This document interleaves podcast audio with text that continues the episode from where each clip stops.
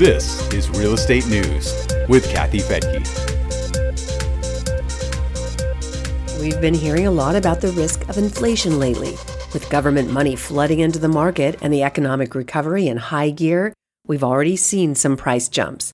The Federal Reserve has tried to calm fears by telling us that prices will settle back down, but rent prices are probably not among them.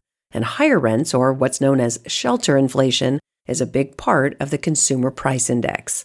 I'm Kathy Fettke, and this is Real Estate News for Investors. A recent Business Insider blog makes a case for rent growth as a catalyst for inflation, that rents are starting to go up after a decline during the pandemic and are not likely to settle back down. The blog cites Morgan Stanley economists who say that rent prices are flashing signs of more persistent inflationary pressures, and Goldman Sachs economists who say special factors that suppressed inflation during the pandemic have eased up.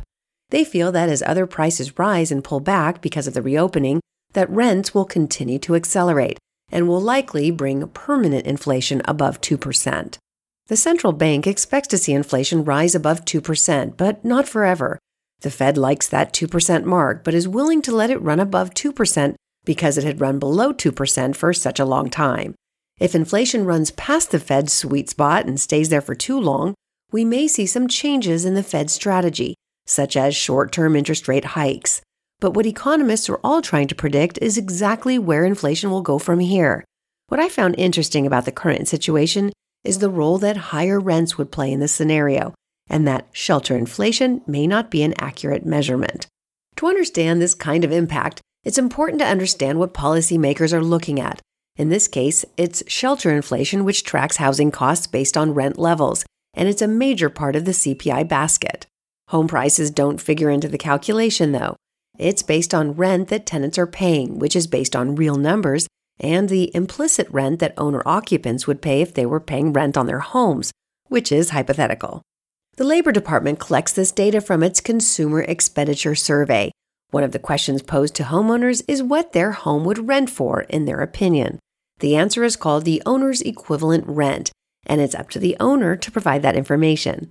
A recent Bloomberg opinion piece shows why this could spell trouble for calculating real inflation, because homeowners don't adjust as quickly as the market does to pricing pressures.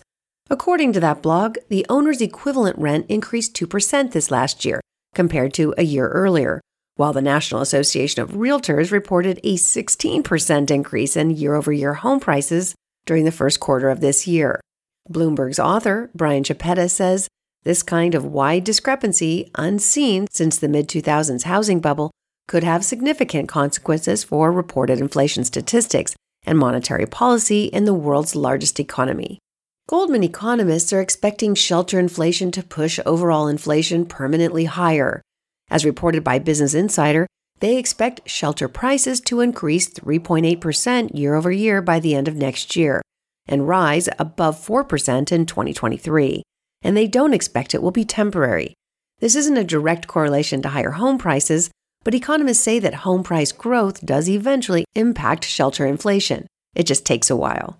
Chappatta said in his Bloomberg piece that the owner's equivalent rent understates the price appreciation in the housing market relative to the S&P CoreLogic Case-Shiller US National Home Price Index.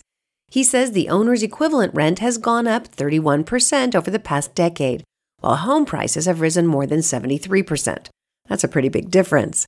He said he doesn't believe this kind of measure is completely bogus, though, but that it doesn't do a good job as an economic indicator, mostly because homeowners aren't well enough informed to provide market based rent hypotheticals. It doesn't help that the pandemic is also skewing the current set of data points. Chappatta says there will always be questions concerning inflation, but he added, the Labor Department's rent hypothetical should receive extra scrutiny. And that's especially important right now as the nation navigates an economic recovery unlike any other in our history. If you like this podcast, it would mean so much if you would subscribe. And if you'd like more information about the housing market, real estate, and how you can make real estate work for you, you can join Real Wealth at news4investors.com. It's free to join, and you'll have access to hundreds of educational webinars in our Learning Center. I'm Kathy Fettke, and thanks so much for joining me here on Real Estate News for Investors.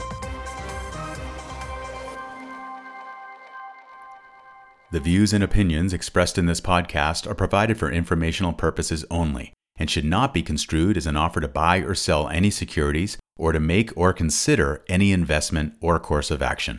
For more information, go to newsforinvestors.com.